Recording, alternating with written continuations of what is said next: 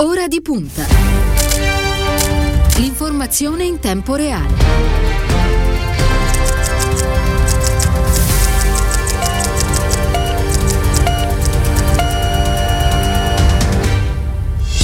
Nuovo appuntamento con Ora di Punta in questo martedì 15 di giugno. Buon pomeriggio e bentrovati all'ascolto da parte di Cristiano Bucchi. Bentornato nei nostri studi all'onorevole Walter Verini. Buon pomeriggio. Buon pomeriggio Cristiano. Grazie per essere con noi, lo ricordo è il tesoriere del Partito Democratico, fa parte della Commissione Giustizia alla Camera, un saluto anche a Elienia Daniello che quest'oggi si occuperà della parte tecnica, così come a Silvio Garbini allo streaming. Vi ricordo il numero per porre le vostre domande a Verini sino alle 14.30 circa, 342 14 26 902. Saluto e ringrazio anche eh, due emittenti che sono collegate con noi in questo momento e che stanno rimandando il segnale che sono Radio Centromare di Ladispoli e Radio Galileo di eh, Terni. Allora Verini abbiamo un sacco di, di, temi da discutere, ieri c'è stato un altro filo diretto con il segretario del Partito Democratico Enrico Letta, siamo tornati a parlare di amministrative, di quello che sarà l'appuntamento con le Agora, ma se è d'accordo io vorrei ripartire dalla, dalla cronaca, dai fatti di, di Ardea, dalla morte di questi due eh, fratellini di, di 10 e 5 anni, di, di un signore che aveva tentato di intervenire per eh, salvare la, la vita ai due ragazzi, una, uh, una, tragedia che ripropone il tema delle, delle armi detenute in, in, casa, spesso fuori controllo, anche quelle censite. Solo a Roma, fra l'altro, do questo dato, Roma e provincia ce ne sono oltre 250.000. Il ministro Lamorgese ha annunciato un nuovo sistema informatizzato di tracciabilità delle armi, so che anche lei sta lavorando su questo delicato tema. Sì, è un tema molto serio che naturalmente eh, viene riproposto a tragedie avvenute, eh, anche se la diffusione delle armi è un tema che va oltre il caso specifico, perché qui potrebbero essere diciamo, accaduti anche dei verificatisi dei vuoti nel controllo.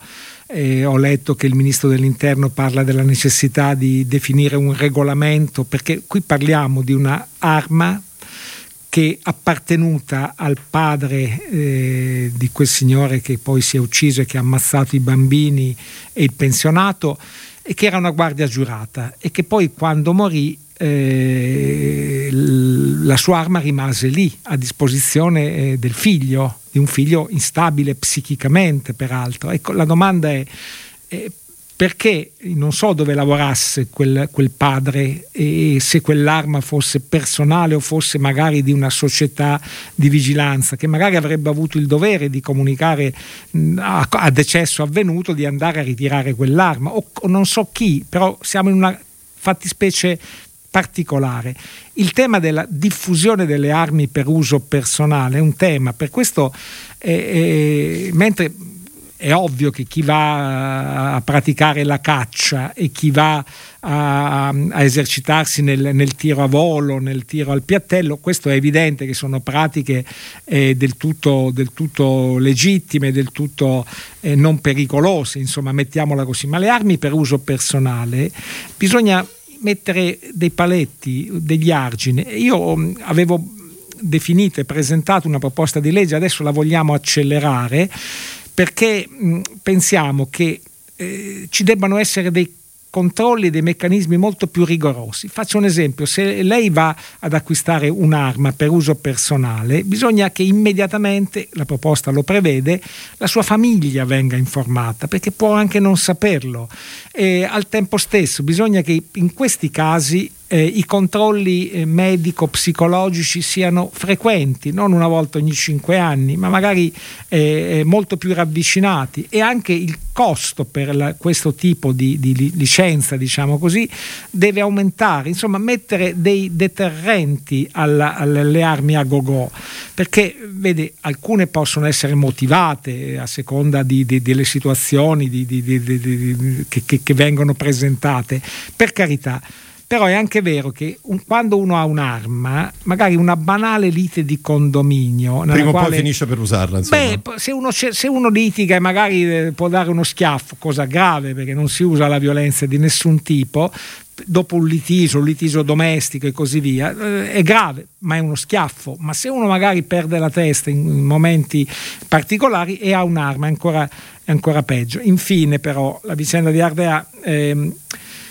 apre anche altri interrogativi pesanti. Lì, anche lì c'era stato un signore che aveva avuto un trattamento sanitario obbligatorio, evidentemente il livello di sua pericolosità, la madre parla di eh, deliri paranoici, sembra dice ce la volesse col mondo, dice anche poco, poca protezione non solo delle povere vittime, dei poveri bambini naturalmente, ma anche di un contesto dove era la famiglia, la mamma a gestire questa situazione. Vede, la legge Basaglia è stata una straordinaria conquista di civiltà eh, perché anche un banale eh, ritardato che poteva essere, avere problemi veniva segregato e abbruttito. Ecco, la legge Basaglia è stata una grande rivoluzione democratica, però dopo spesso, troppo spesso le famiglie sono rimaste sole a gestire quelle situazioni.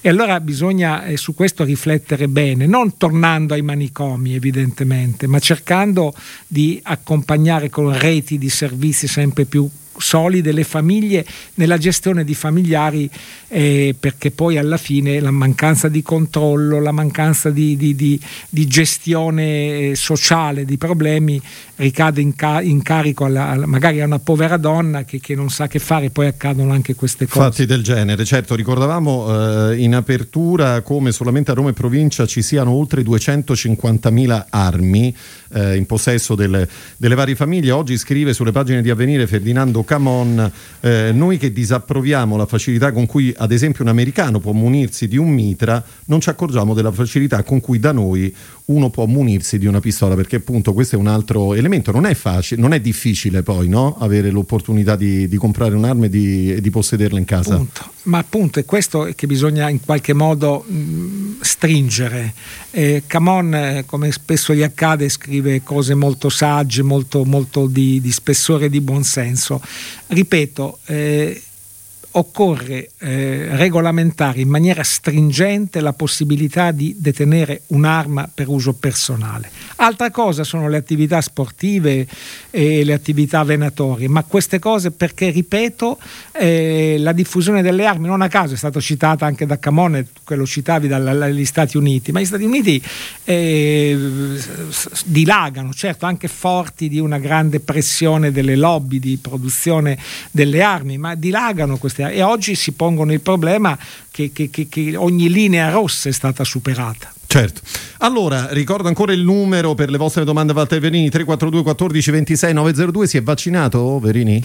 Sì, ho fatto la prima dose. Eh, quale vaccino? Eh, AstraZeneca. Tutto, tutto, tranquillo, tutto normale? Sì, non ha avuto particolari no, no, no, reazioni? No, Bene, adesso devo fare il richiamo i primi giorni di luglio e farò quello che mi dicono di fare. Ah, beh, certo, ovvio, è nelle mani dei medici, giustamente nelle mani dei medici. Senta, come, come le sembra complessivamente una situazione che sembra migliorare? Una penisola che si ridipinge di bianco, fortunatamente, c'è l'estate alle porte. Mi sembra di capire, ascoltando così la discussione tra, tra gli scienziati, che comunque dovremo continuare a fare molta attenzione, insomma che non è un, un liberi tutti, nonostante quest'anno fortunatamente ci siano i vaccini. E ci mancherebbe, vede, se oggi gran parte dell'Italia è potuta diventare zona bianca e si è allentata la, la, la, la pandemia, il contagio, eh, non è diciamo così per, per lo Spirito Santo, che, il quale è sempre bene che ci protegga, ma ma è perché si sono adottate misure rigorose, conten- anche dolorose, che hanno creato problemi sociali, psicologici, economici alle categorie, pensiamo soprattutto ai giovani chiusi per un anno, segregati nelle proprie case. E tuttavia quei sacrifici, quelle restrizioni sono servite a contenere la diffusione unita naturalmente a una campagna di vaccinazione che eh, è finalmente decollata. Poi ci sono altri tipi di problemi, l'abbiamo, l'abbiamo visto con eh, ehm, le, le, le, questa storia dei vaccini, ma anche su questo io credo che l'Italia eh, possa guardare con maggiore fiducia al proprio presente, al proprio futuro, di ripartenza, di ripresa, ma al tempo stesso io voglio dire questo, io mi fido della scienza, noi abbiamo affrontato, noi comunità globale, questa pandemia eh, e, e abbiamo prodotto dei vaccini in tempo reale, perché in genere per produrre, sperimentare, testare un vaccino occorrono anni. Noi in meno di un anno abbiamo diffuso dei vaccini.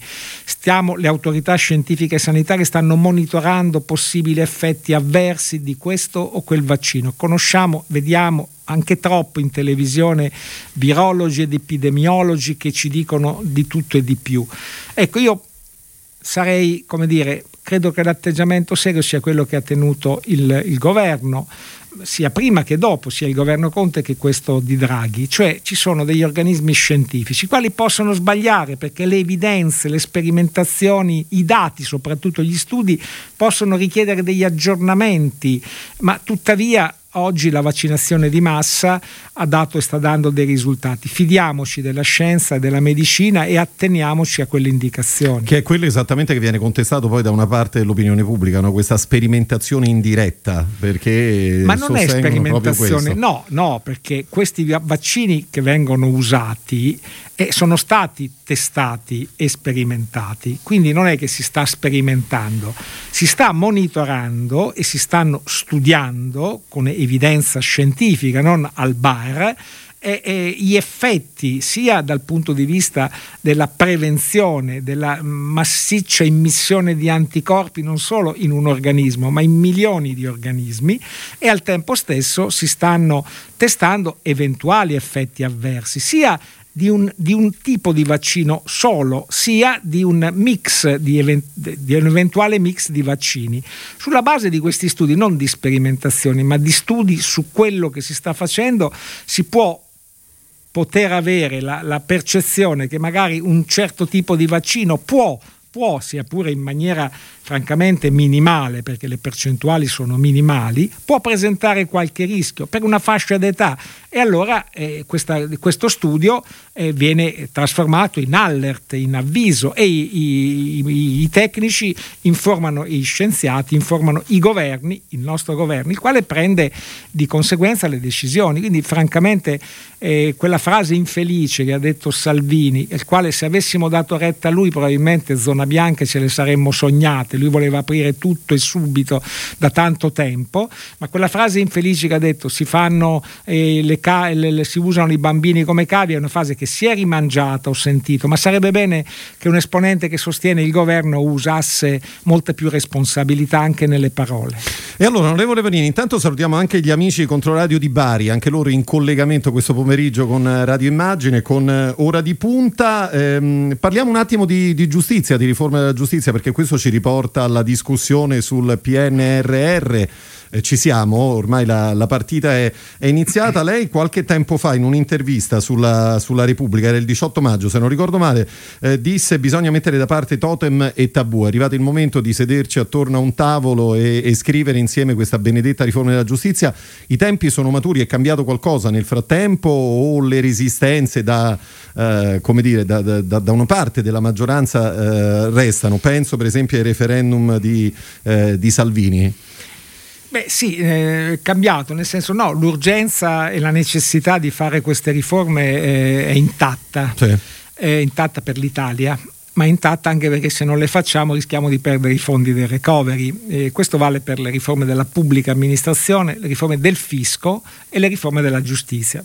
La giustizia, i referendum sono un fatto nuovo e a nostro giudizio i referendum non stimolano le riforme, al contrario rischiano di creare complicazioni perché nel momento in cui tu lanci dei referendum, che peraltro sono dei referendum eh, che interagiscono esattamente su alcune questioni che riguardano eh, il merito delle riforme, è evidente che tu dimostri di non avere fiducia nella possibilità del Parlamento, del governo e della ministra Cartabia di poter eh, farle queste riforme. E invece c'è l'occasione, perché vede, sul CSM, la riforma del CSM. Consiglio Noi, Superiore della Magistratura, lo ricordo basta per con gli non, acronimi. Eh, non ricordasse. Consiglio, è evidente che la magistratura oggi c'è il livello più, più basso di credibilità per sue responsabilità, però la riforma potrebbe aiutare a combattere il correntismo, a combattere le degenerazioni, perché si prevede nella riforma e nelle proposte del Partito Democratico, per esempio, un rigoroso sistema di eh, nomine promozioni basate sul merito e non sulle appartenenze correntizie, sulle valutazioni delle performance, come si dice, cioè vedere se magari un, un magistrato che, che, manda a giudizio delle persone su, su 30 rinvia giudizio, ne vede 28 andare male, beh, forse qualche problema sulle sue eh, capacità eh, di, di, conoscenza reale delle cose bisognerà porselo, non essere automatismi. E così pure noi proponiamo che le, il disciplinare non venga più autogestito in seno al Consiglio Superiore, cioè se un magistrato sbaglia e viene sanzionato, eh, sospeso, radiato, eh, spostato, a decidere deve essere un'alta corte, eh, noi pensiamo, che magari giudichi anche altri gangli che, di cui nessuno parla, ma che sono molto importanti, la magistratura amministrativa, la magistratura contabile, non c'è solo la magistratura penale e quella civile, che pure sono tutti tutti i giorni sui giornali, sono anche enormi ambiti quasi de, che, che, dove non si sa bene eh, l'autogoverno come funziona. Ecco, quindi c'è questa occasione, perché non voler fare questa riforma? Perché agitare come un, brand, una, un randello referendum che per qualcuno francamente rischiano quasi di sembrare una forma di regolamento di conti. Il referendum di per sé è una cosa bella, fa parlare il popolo, ma se non riuscissimo a fare le riforme, allora posso capire che si può lavorare per il referendum, ma se adesso nel pieno di un confronto parlamentare su queste riforme, citavo il Consiglio Superiore, ma parliamo del civile, la riforma del civile, la riforma del processo penale, Beh, davanti a questa opportunità di mettere da parte gli opposti estremismi di chi vuole un giustizialismo populista, manettaro, e ce ne sono stati in questi anni, e chi invece quasi quasi vuole un garantismo alla carte, eh, garantista con gli amici e meno garantista con i più deboli, più fragili. E allora basta con queste cose, lavoriamo sui contenuti. Un processo civile che dura un anno è un fatto di civiltà, lo dice la parola parola civiltà per un cittadino, per un'impresa, per un investitore. Un processo penale che dura sei anni nelle fasi e se queste fasi non vengono rispettate allora sì potrà eh, scattare una forma di prescrizione, ma è un processo che dura sei anni otteniamo un grande risultato per chi è imputato, che è un presunto innocente e ha diritto a non essere processato a vita ma in tempi certi, ma anche per le vittime di quel reato, perché anche le vittime debbono avere un esito in tempi brevi. Verini, mi dica una cosa a proposito di prescrizione. Eh, su questo punto penso al Movimento 5 Stelle, eh, i problemi sono risolti o, oppure no? Perché Giuseppe Conte non sembrava, come dire, in grado, almeno qualche tempo fa, di di tenere i suoi dentro appunto questo perimetro che lei, che lei ha tracciato? Ma quando dicevo, e tu citavi, ti ringrazio, una, una, una frase un po' abusata, ma insomma eh, che, che rende l'idea, to, basta coi totem e basta coi tabù. Ecco, eh, per loro è al tempo stesso un totem e un tabù intoccabile, però è un errore e bisogna che capiscano gli amici di 5 Stelle che è un errore. Noi approvammo quella riforma buona fede per tenere anche un po' la stabilità del governo per evitare, ma una riforma votata dal governo con la Lega, la Lega votò quella riforma. Però diciamo la verità, cerchiamo di eh, rendere meno tossico questo confronto. Allora, intanto, gli effetti concreti, concreti di questa gli effetti concreti di questa riforma cosiddetta buona fede si eh, avranno nel 2025 i primi effetti, non adesso 2021, 2025 mi spiego, questi sono i dati ufficiali, avranno l'effetto nei processi che inizieranno in quel momento. Quindi non c'è una drammatica urgenza, ma quella riforma è una riforma sbagliata, non è una riforma diciamo eh, ricca di civiltà e di pieni valori costituzionali e di vera garanzia. Allora bisogna cambiarla, bisogna cambiarla, eh, non è che noi non vogliamo, noi vogliamo combattere la corruzione, vogliamo combattere le mafie, ma vogliamo combatterle con gli strumenti della Costituzione, non forzare abusando i principi costituzionali.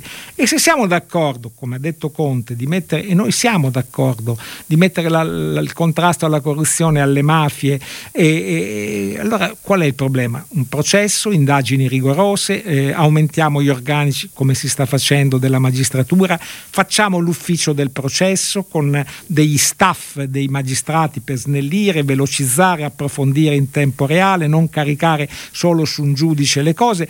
I PM devono essere rigorosi nelle indagini e mandare a giudizio soltanto eh, avendo una ragionevole certezza di una possibile condanna e non così in automatico. Insomma, una serie di meccanismi per cui se il processo poi dura 5-6 anni, la, la prescrizione è, è, francamente un tema residuale, naturalmente che deve rimanere e noi facciamo delle proposte in questo perché il cittadino non può subire un ritardo magari di un ufficio che deve essere messo nella condizione di avere quell'esito. E al tempo stesso bisogna che anche altri, anche altri in maniera opposta capiscono che agitare questo tema prescrizione è una bandiera per 5 Stelle lo è stata in un modo e per eh, Costa o Forza Italia o certe destre in un altro modo. In realtà basta con le bandierine, dobbiamo pensare all'Italia, agli italiani, a una giustizia che funzioni, non a usarla come terreno di scontro politico. I referendum presentano questo rischio, l'altro sono referendum sì, radicali, ma dove sono i radicali? Questi sono i referendum di Salvini e della Buongiorno e quindi bel garantista Salvini, insomma, quello del marciscano in galera, buttiamo via la chiave, lasciamo perdere. È un'occasione di scontro politico. Eh, io farei adesso le riforme, il Paese merita questo, non eh, risse, eh, non scontri, ma eh, mettersi, rimboccarci le maniche con la ministra Cartabia, con le sue proposte e dare una mano a fare una giustizia moderna, europea e più civile. E allora, prima delle riforme ci sono le amministrative però, Verini. Allora parliamo un attimo di quello che eh, accadrà. Intanto domenica prossima, primarie del centrosinistra, penso a Bologna e a Roma. Lo scorso fine settimana eh, c'è stato l'appuntamento con Torino dove si sono registrati registrati circa eh, 12.000 votanti. Le sembra che questo lungo, difficile, doloroso periodo che ci siamo lasciati alle spalle, la pandemia, stia pesando anche su, su questo appuntamento? C'è, c'è, un po' di, di, distanza anche da parte de, dell'elettorato del, del centro-sinistra, anche forse per paura di, di riunirsi, no? uh, semplicemente un gazebo per esprimere la propria preferenza e che sì, si aspetta dalle sì, primarie domenica prossima. C- certamente c'è anche, c'è anche, questo, dopodiché un po' faccio un paragone dell'attualità, sì. se agli europei di calcio negli stadi che contengono 60-70 mila persone possono andarci soltanto 15.000 15.000 sì. però è una ripartenza ecco in qualche modo anche eh, le primarie possono risentire di questo clima che speriamo si abbia definitivamente alle spalle e tuttavia eh, senza enfatizzare naturalmente, ma con realismo ma anche con fiducia. Eh, scegliere 12.000, eh, da parte di 12.000 cittadini il candidato della coalizione che eh, guiderà la battaglia per eh, riconquistare il comune di Torino, beh, non è cosa da poco. Eh, a Roma, a Torino questo, a Bologna domenica ugualmente ci saranno delle primarie anche lì combattute e saranno migliaia e migliaia di persone che decideranno. A Roma c'è un candidato forte che sostiene il PD, così come a Bologna sosteniamo Matteo Lepore, a, a Roma sosteniamo eh, Gualtieri. Ecco, noi pensiamo che se parteciperanno migliaia di cittadini anche a Roma, sarà sempre meglio ma lo dico mm, non per fare chissà quale eh, affermazione di fede, ma sarà meglio scegliere così, rafforzare così la scelta da parte dei cittadini, piuttosto che mettersi attorno a un tavolo e giocando a scacchi sulle città, come ha fatto le destre. Parlo di destre perché il centrodestra non esiste più. Qui c'è anche sulle città un gioco a scacchi, una, una, una competizione tra Meloni e Salvini e per questo eh, ognuno eh, ragiona per spartirsi eh, le città. Allora che cosa hanno fatto? A Roma hanno messo un candidato proposto dalla Meloni, in Calabria hanno messo uno di Forza Italia, adesso a Milano eh, sarà Salvini che sostanzialmente qualunque sarà il candidato lo indicherà lui. In realtà si stanno giocando sulle città delle partite a scacchi per il, il primato nella destra.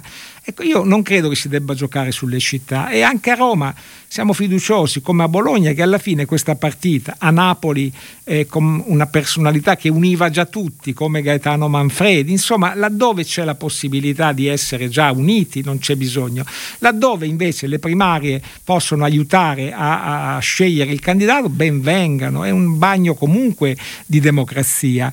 Aggiungo, il PD ne ha tanto bisogno di tornare ai cittadini. Non a caso il nostro segretario ha lanciato le agorà democratiche. Volevo finire proprio su quello, Verini. Ecco, quindi le primarie possono essere aiutare la politica ad aprirsi, a es- uscire dalle logiche meramente correntiste di spartizioni interne per ridare nei limiti del possibile e meglio possibile la parola ai, ai cittadini. E io mi auguro che questo avvenga perché vede Governare le città è una cosa seria, andranno al voto mi pare 1200 città, eh, 20 capoluoghi di provincia, 8 città metropolitane, tra cui Roma, Milano, Bologna, Torino, Napoli, insomma Ecco, governare le città richiede da un lato amore per la vita quotidiana dei cittadini, attenzione, le buche, i trasporti, la spazzatura, gli edifici scolastici, la vita quotidiana, ma dall'altro per grandi città anche respiro internazionale, visione e noi abbiamo bisogno di queste personalità che si occupino dalla mattina alla sera della vita quotidiana dei cittadini, ma al tempo stesso di visione. Pensiamo a Roma.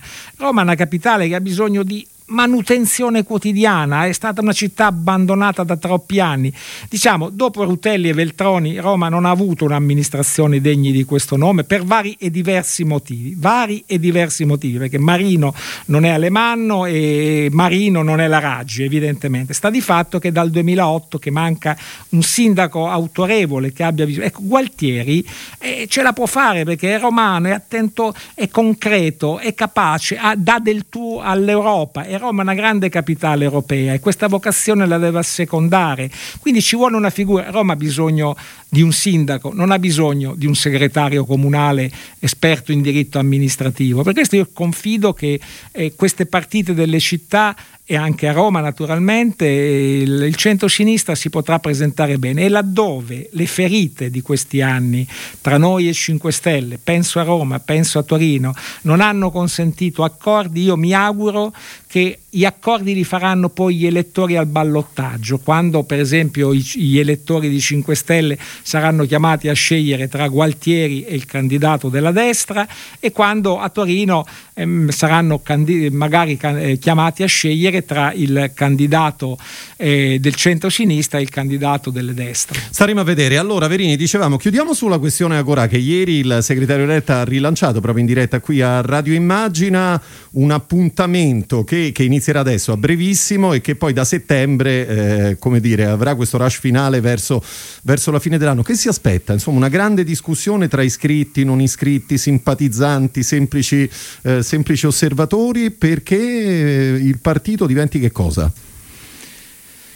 Un partito aperto, aperto. Era, mi ricordo ai tempi della la, la, la, nascita del PD si era ironizzato tra partito leggero, partito pesante, niente di tutto questo. Noi non, non abbiamo bisogno né di partiti leggeri, tantomeno fatti solo di un leader, né di partiti pesanti.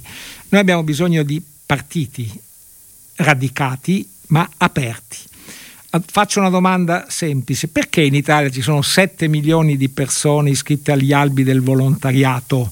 Perché probabilmente sentono il bisogno di essere utili agli altri. E che cos'è la politica? Per noi, che cosa deve essere la politica se non praticarla al Consiglio Comunale, in, in, un circolo di partito, Letta usa il termine di prossimità, partito di prossimità, in un Consiglio regionale, in un Parlamento. La politica serve a migliorare la vita delle persone, delle società, del tuo quartiere, della tua città, della tua regione, del tuo paese. Allora, se noi riuscissimo come partito, ma anche come tutta la politica, a interloquire e a presentarci come forze politiche che vogliono essere utili agli altri, molti di quei milioni di persone che magari una volta si sarebbero iscritti a un partito, ma che oggi si iscrivono a un'associazione di volontariato, potrebbero, e sono persone che vogliono essere utili agli altri, alla collettività, alle comunità, potrebbero dice ma perché non dare una mano alla politica? Con quello che penso io, con la mia idea, il mio progetto, il mio idea sull'ambiente, il mio idea sulla eh, democrazia digitale, insomma tutta una serie di sul lavoro, sulle imprese, sul, su una welfare di comunità che è una parola che, che, che è bellissima e calda che dovremo sempre di più portare avanti, sulla sostenibilità ambientale.